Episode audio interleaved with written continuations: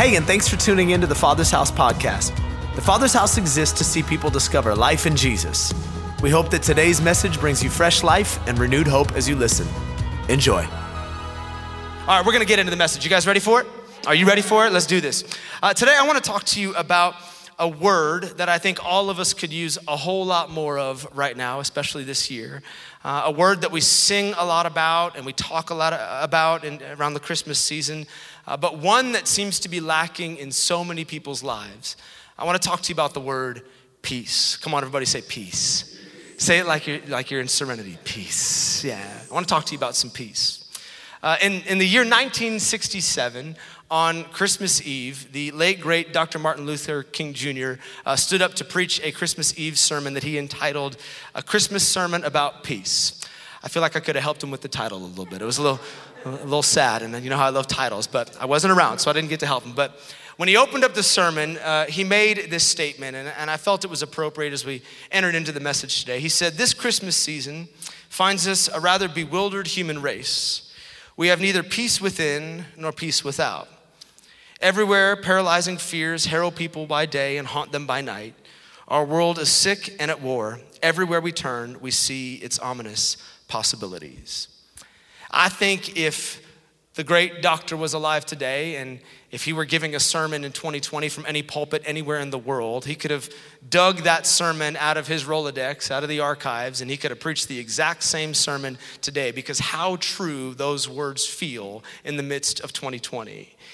I think that things still look a little bit bleak and the future still looks a little bit uncertain. And to borrow his phrase, we have neither peace within nor peace without. There's a whole lot of chaos that has surrounded 2020, hasn't there been? It's been a year of disappointment. It's been a year of division. It's been a year of disillusionment. If there's one thing we need right now, it's peace. And that's why we've been singing some of these songs that we've been singing for the last couple of weeks. It might have felt like salt in a, in a, wound a few moments ago while we're singing, Peace now be still, and His name is above it all. In the midst of what we're walking through, maybe that doesn't feel like the appropriate anthem, but we knew coming into this season that as a community of believers, we would need to make a declaration of faith over our year and a declaration of faith over our circumstances.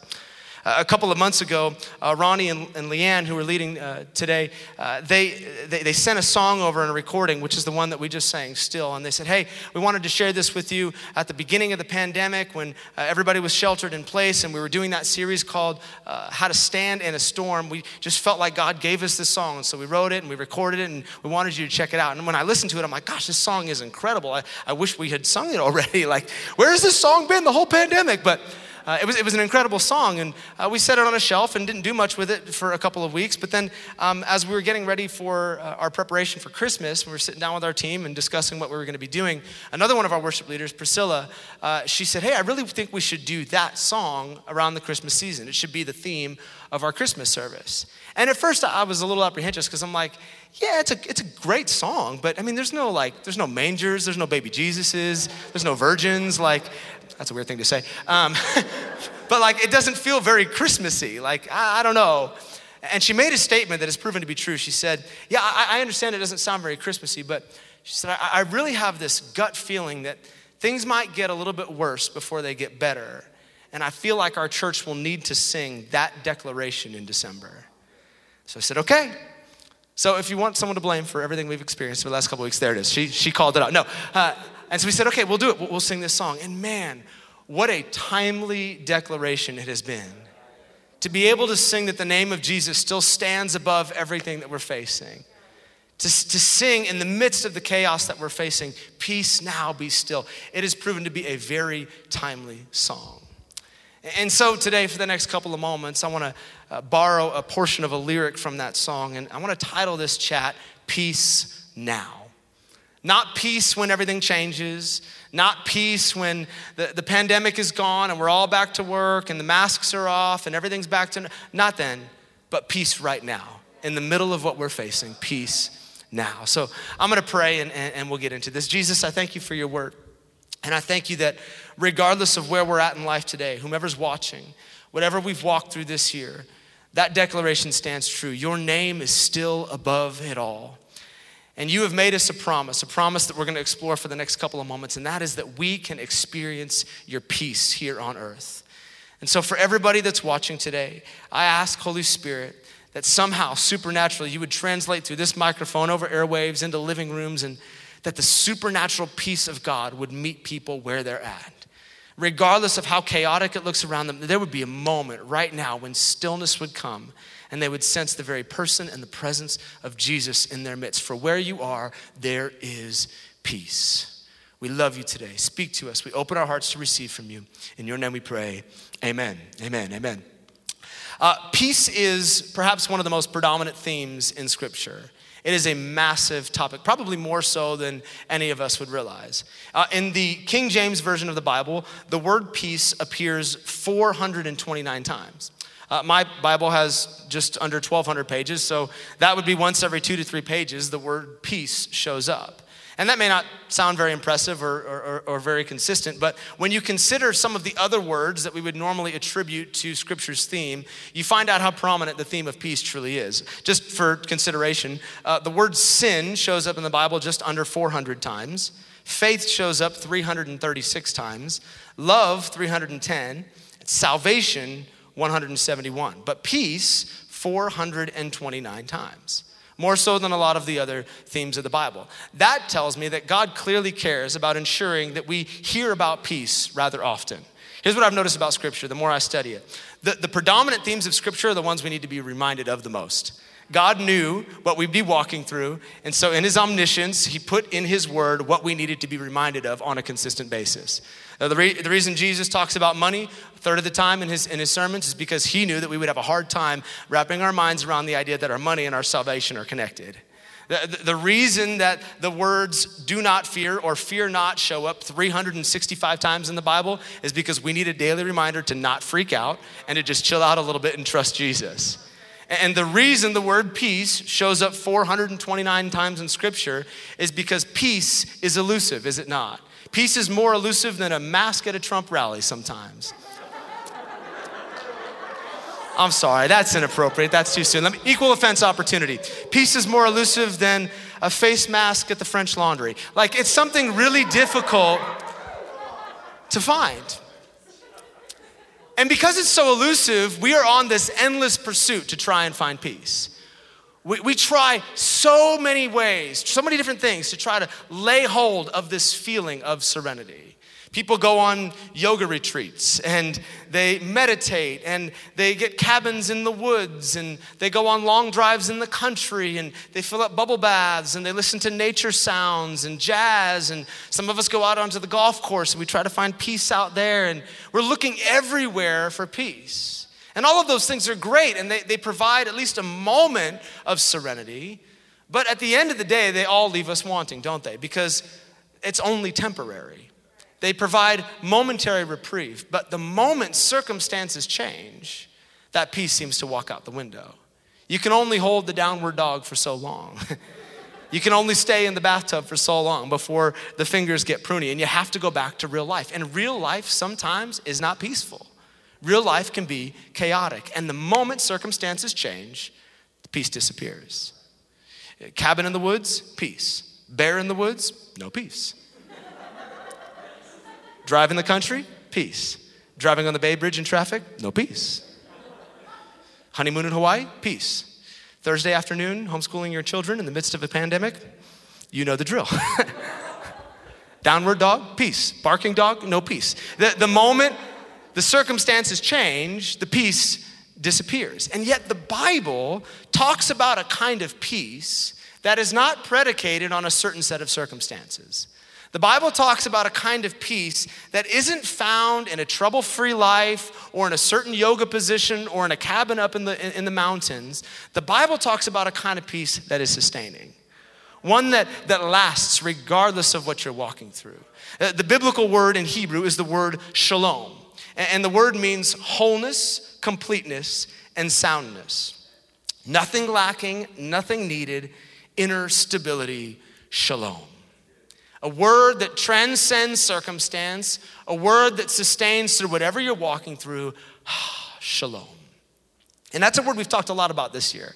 It's a word that we've done some, uh, some Bible studies on and some devotionals about. And during Easter, we talked about that word. We've preached sermons about that word. We've, we've discussed it a lot. And yet, even though the Bible has it in there 429 times, and even though we've talked about it a bunch this year and we've done the devotionals and the sermons, it still feels really hard to lay hold of sometimes, doesn't it? It still seems to be a bit elusive. And so, as we dive into this a little bit deeper today, here's my hope. If, if peace seems to be evading you, if it seems difficult for you to lay hold of this biblical shalom, I want to I want to figure out why. I want to figure out what the problem is. Why are we not why are we not experiencing this peace that the Bible promises us? And if we don't have it, I want to figure out where we can source shalom in this season. So let's go on a little biblical journey, if if we could. Uh, most of you would probably be familiar with the Christmas story. Even if you are a non church going person, you've been in the mall when the Christmas songs are playing, and you've, you've heard the story by way of you know osmosis, just being in the Christmas atmosphere. So we know you know the basic idea. There was a virgin, and and she conceived a child, and he was going to be the Messiah, Emmanuel, who would come to the world and save it. And then a couple of wise guys showed up when there was a manger, and there was some gold and some frankincense and some myrrh. Like we know a lot of the details about the story. But one of the, one of the details that I don't think we talk about nearly enough is, is the fact that the arrival of Jesus as a baby on the planet was actually the answer to a prophetic promise 750 years before he even showed up about this very word that we're talking about, about peace coming to earth. Uh, the prophet Isaiah says in Isaiah chapter 9, For unto us a child is born, unto us a son is given, and the government will be on his shoulders, and he will be called Wonderful Counselor, Mighty God, Everlasting Father, Prince of Peace. Of the greatness of his government and his peace, there will be no end. See, at the time of that prophecy, this was a significant promise. Uh, the Israelites, they had turned their back on God, and the prophets were warning them that they were about to be handed over to the Babylonians. They were going to be in exile for a period of time, and things were not good. There was not peace in the land.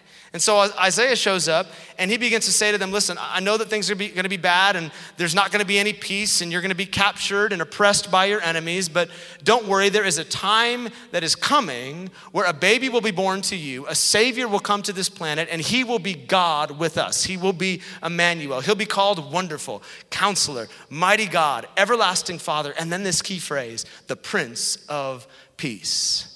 In fact, he, re- he repeats himself when he says, and of his government and his peace, there will be no end.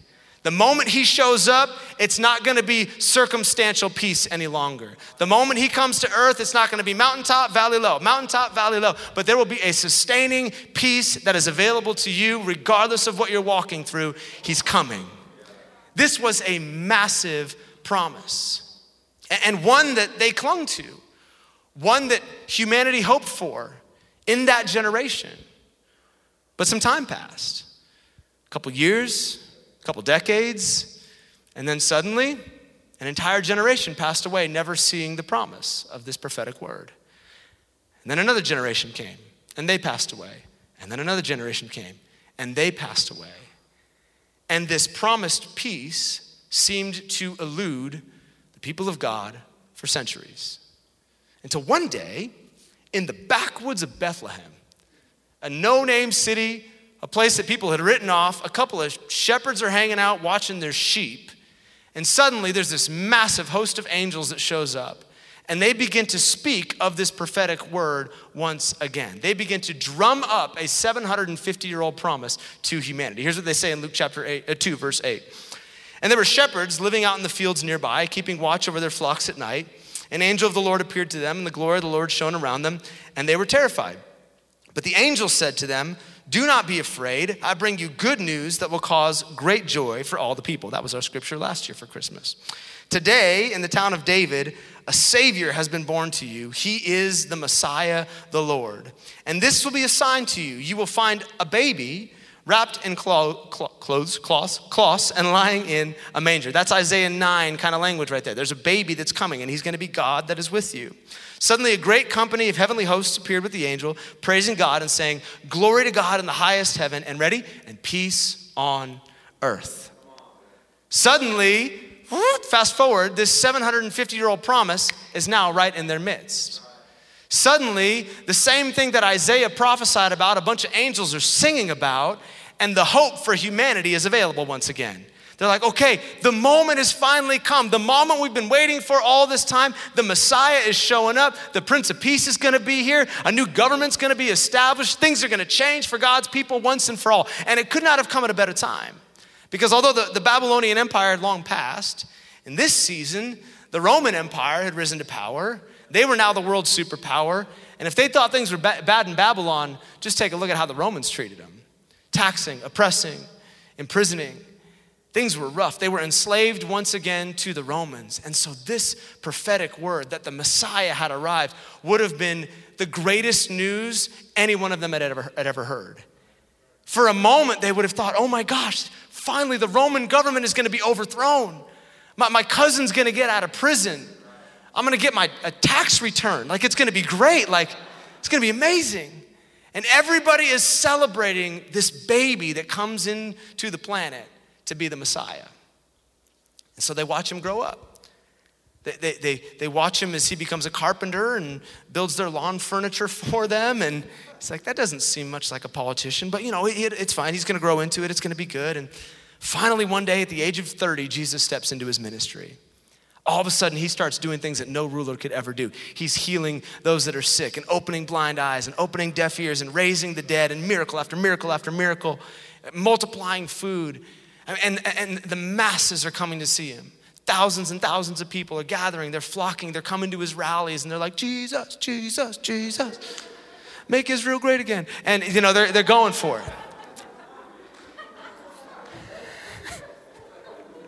Way too many political puns in this message. And for a moment, it looks like finally this answered, the, the, the Messiah has come. The answer we've been looking for is here among us. But then Jesus, one day, in the middle of like one of the best rallies, rallies he's ever had, at the climax of his ministry, he makes a statement that completely shocks the crowds. A statement that seems to contradict everything that Isaiah prophesied and the angels sang about. And for a moment, it's like a gut punch to all of these people who have been waiting for their Savior to come. Look at what Jesus says Matthew chapter 10, verse 34. He says, Hey, um, don't think that I've come to bring peace to earth. I haven't come to bring peace, but I came to bring a sword. Wait a minute, what? Je- Je- Jesus, they said you were like the Prince of Peace. that was like your title. It's on your business card. I mean, I, I, am not here to bring peace. I, I didn't come to do what you thought I was going to do. I didn't come to rise to power and overthrow a governmental structure and reign in peace and give, uh, give you everything you wanted so that you could finally rest and, and never have a care again on this planet. Yeah, that's actually not why I'm here. If you thought that's why I'm here, that's, that's my bad. I'm sorry, that's not why I'm here. Well, then why are you here? This was the promise we've been clinging to. This is what we've been waiting for. I mean, we've been, we've been waiting 800 years almost at this point for this Savior to come and to be the, the reigning Prince of Peace. Yeah, that, that's actually not why I came. And for a moment, once again, humanity is stuck with their problems while peace evades them. Once again, they're left wanting and waiting for a Savior that they thought was among them but never showed up. Now, I want to pause the story at this moment because although this is a 2,000 year old tale, I wonder if it, doesn't necess- if it doesn't apply to where many of us find ourselves today. I wonder if maybe some of you that are watching today would say, Yeah, I feel like I've been waiting for a Savior that hasn't shown up yet. I feel like I've been waiting for a peace that everyone kept promising was going to show up, but I have not felt that peace yet. I, find myself in a situation where I've prayed the prayers, I've asked for the healing, I've, I've done everything I was supposed to do, and I feel no peace. Let's be honest, I think a lot of Christians are wondering that right now. Where is God? Did he take a vacation in 2020 or like what is going on? If, if he truly was God, if he was God among us, if he was the Prince of Peace, then we should have seen some stuff by now, right? We, we should have seen the eradication of a virus, and we should have seen the abolition of injustice, and we should have seen the inauguration of some kind of governmental structure that brings peace on earth. But we haven't seen any of that this year. If anything, we've seen the increase of the opposite. There's no peace. It, it feels like everything around us has gotten more and more and more chaotic. So, where is this promised peace, the prince that we've all been waiting for? Well, my friend, if that is the kind of peace that you're waiting for, I don't want to be the bearer of bad news, but I fear that you might be found waiting until your grave, like many generations that came before us, looking for a moment that will never come. Because that kind of peace here on earth does not exist until Jesus splits the, the clouds and he comes back for his bride on a white horse and he makes everything right in this world. But until that moment, until the return of Jesus Christ, there's going to be some stuff we have to deal with on this planet. Which leaves us with a bit of a problem, doesn't it? A quandary, if you will. Because either the Bible's not true, Isaiah's a liar, a false prophet, and the angels turned to the wrong song in the hymnal guide that night, or we have a bad definition of what peace on earth looks like. Now, many have concluded the former to be true. Many have said the Bible is a waste of time. Christianity is a religion for weak people and a crutch that you need. And if that's what you need, well, then go ahead and you do your thing. But there's no way that this, this God exists. Because if he did, things would look a little bit different. But I have a speculation that you're probably not in that boat today because you're watching church right now. so let's lean into the latter for just a moment. Perhaps we have a bad definition of what peace on earth really looks like. Allow me to offer you an alternative definition for peace. It may not be the peace that we've all been hoping for or looking for, where pleasantries and circumstances change, but, but maybe this is what biblical peace looks like. God's peace is internal peace despite external chaos. Internal stillness, internal peace, despite the fact that the storm is raging around me. That kind of peace does not require all the bills to be paid and all the sickness to be healed and all of the problems to go away, but a peace that exists in the middle of it all. Internal peace despite external chaos. One day, uh, Jesus was, was talking to his disciples, and um, he was getting ready to be crucified in Jerusalem, and uh, he was heading that direction but he knew he needed to prepare his, his, his, disciples before he left because even they had bought into this idea that he would become a political figure that would overthrow the Roman government and he would become the, the, you know, the king on earth that would create a new, uh, a, new rule and a new reign in, in humanity. And, and he knew he needed to correct that a little bit so that they weren't disillusioned when things didn't go the way they thought. And so he goes on this really long dissertation explaining to them what life is going to look like when he's no longer around. And he makes some interesting statements, some statements that they probably did not expect. They were expecting the Prince of Peace to rule here on earth so that peace would be their circumstance. But look at a couple of the statements that Jesus makes. John 15, verse 20. He said to his disciples, Hey, since they persecuted me, naturally they're going to persecute you. And if they'd listen to me, they would listen to you. They will do all this to you because of me, for they have rejected the one who sent me.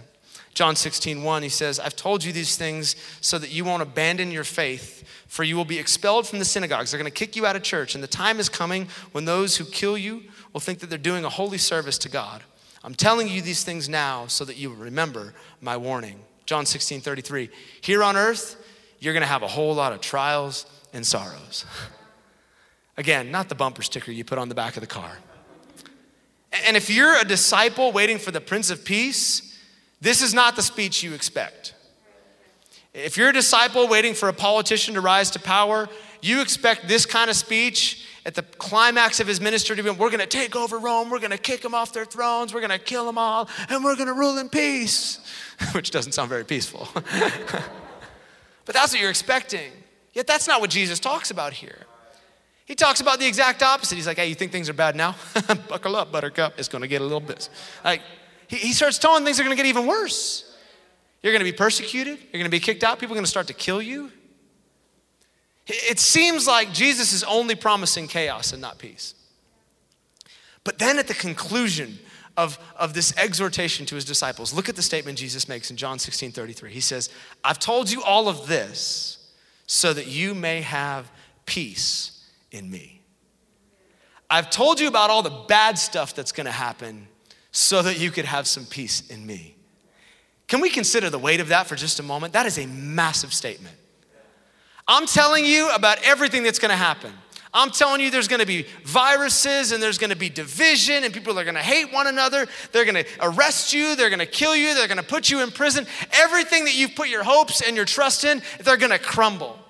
But I'm telling you all of this now because that's not where you're supposed to find your peace. You're not supposed to find your peace when the world is all in order and the stars align and everything is honky dory. No, I am actually a greater source of peace available to you. It is found in me and not in the circumstances of this world. I'm telling you this now so that you will have some peace in me. And, and I know that that is a hard thing to wrap our heads around. Like it's almost nebulous. Peace in me, what does it mean? It seems too good to be true, but can I just tell you? As a person that's been walking with Jesus for a little bit of time, that kind of peace actually does exist. A peace that surpasses our understanding, a peace that sustains in the midst of chaos. I can tell you that I have watched many people in our, in our faith community hold on to peace over the last nine months when it made no sense. I've watched people who have been completely destroyed. They've, they've been, their, their, their savings, their businesses, everything that they had built, it's been decimated as a result of this, but they're still holding on to Jesus and they say, I still got some peace. I've seen people lose friends and family members to sickness or suddenly, and yet in the midst of it, they still stand with hands lifted in the presence of Jesus and they say, I still trust God. I'm still gonna follow him the rest of the days of my life. I've watched people whose marriages have fallen apart and relationships have fallen apart. And when everybody else saw that they were going to turn sideways and run away from God, they just said, you know what? I'm standing my ground because I serve the Prince of Peace and it doesn't make sense, but I have a stillness on the inside of me right now and I, I will not be moved. I've watched couple, individual after individual, family after family in our church cling to their peace in a season when it made no sense. And I can tell you from my own personal experience, there's been plenty of opportunities over the last nine months as chaos has surrounded us to freak out. But in one moment, in the presence of Jesus, it's like ah, his peace, his shalom comes. And don't get me wrong, I'm still gonna pray for a miracle. I'm still the guy that believes in a miracle working God. I'm still the, the guy that's gonna declare the name of Jesus over the storm and say, He can still heal sickness. If there's a storm you're facing and you're sick, He's still a healer. If your marriage is broken, He's still a restorer. If you're decimated and you got nothing left, He's still a provider. I believe in the God that can reverse the storm and speak to the waves, command them to be still, the winds to stop. I believe in the miracle working, kind of all wonder God. Like, I believe in that. But let me tell you, the last nine months, we've also come to know a God that stands with us in the storm. The God that looks at the chaos around us and goes, ah, I see the storm around you, but I'm gonna quiet the one on the inside of you for now. A God that gives us an inner peace despite external chaos. And I believe that that is the kind of peace that is available to you today. In fact, I know that that is the kind of peace that's available to you today. It's the kind of peace that God wants to deliver to all of his children a shalom that is not predicated on everything in your world being okay, but a peace that walks you through, yes, even the storm. And, and maybe you didn't write peace on your Christmas list. Maybe you're not gonna get it wrapped up underneath your tree. But as cheesy as this sounds, it is the gift that God wants to give to every single one of us this year. In fact, it's the same gift that he promised to give to us a couple thousand years ago when he talked to his disciples. Look at what Jesus said as the, as the band comes and we conclude today. John 14, 27. The same context of him talking to his disciples about all the chaos that they're going to endure. He says, Oh, and by the way, I'm leaving you with a gift peace of mind and heart. And the peace I give is a gift that the world cannot give. It's a peace you cannot find in the mountains or at the yoga retreat or in the bathtub. You're not gonna find it there. It's a peace, a shalom that sustains through the worst of circumstances. He says, This is what I'm leaving you. I'm leaving you this. Things are gonna get bad. And I'm not, I'm not the prophet of doom, but I don't know what the next couple of months hold. Things could get worse, they could get better. But regardless of what happens, there's shalom available to us. There is a peace and a stillness that is available to every single one of us today. And I want to pray that over you as we conclude. I want to pray that the peace of God would guard you in this season. But before I pray for, for all of those who've maybe already put their faith and their trust in Jesus, I want to take a moment before we conclude, and I want to speak to those of you who might be watching today and say, you know what, I, I don't have a relationship with Jesus. I'm far from God today. You know, Isaiah chapter 9, he said that when Jesus showed up on the planet, when he showed up on the scene, this kind of peace would be available. Well, the same is true of your life. The entrance of Jesus is where it starts. And when he shows up in your life, that's when you can begin to walk in peace. And the beauty of inviting Jesus into your life is that it's not complicated. He doesn't require you to get your ducks in order and uh, all of your stuff figured out and clean yourself up so that you can come to Him and present a finished product. Now, He says, Come directly as you are. No matter how bad your life is right now, no matter how many things you think you've screwed up, just come to me as you are and we'll take it from there. And if you're watching today and you're far from Jesus, I want to say a very simple prayer. And you can pray this along in your heart as you're, as you're watching, but this prayer could be the moment where you invite Jesus in and you get to experience some shalom. Pray this with me Jesus, today I give you my life. I thank you for coming to this earth so that I could have peace. I know that the peace that I've been looking for doesn't exist. I've tried it, I haven't been able to find it anywhere. But I desperately need that peace that's gonna carry me in the midst of this storm. So I invite you into my life. Forgive me of my sin. Thank you for, for shedding your blood on a cross so that I could be saved. And today I make a decision to follow you for the rest of my days. I want to be your disciple, to walk in your ways from this day forward until I see you in heaven. In Jesus' name, amen. Amen. Come on, can we just thank God for every single one of those? Thank you for praying that prayer along with us today.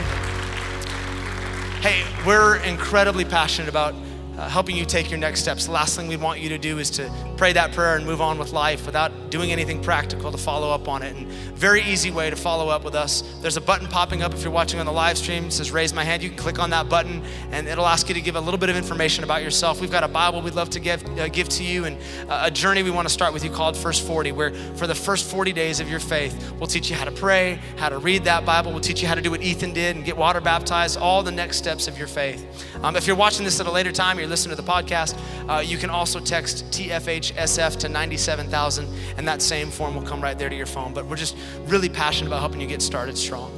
Uh, for the rest of us, both those in the room and, and those that are watching today online, I want, I want to pray a simple prayer uh, that many pastors have prayed at the conclusion of their sermons, um, but a prayer that does, uh, that does lay hold and encompass all that we're talking about today this, this peace. And Aaron prayed it, and the priests prayed it, and I think I can, I can try to put on a little collar and pray it myself as your pastor today. Here, here we go. Ready? May the Lord bless you and keep you. May he cause his face to shine upon you and be gracious to you. May the Lord turn his face towards you and give you shalom. That is my prayer for you this year that you would find some shalom around Christmas. You'd find some peace. And if you need prayer for anything right now, uh, we've got some people standing by live on the, on, on the live stream that would love to pray with you. You can click the little prayer button and we'll pray with you before we conclude. But for the rest of you guys, we'll either see you tonight at the candlelight service or have a Merry Christmas and we will see you the first week of January. We love you. Thank you for an amazing year here at TFH.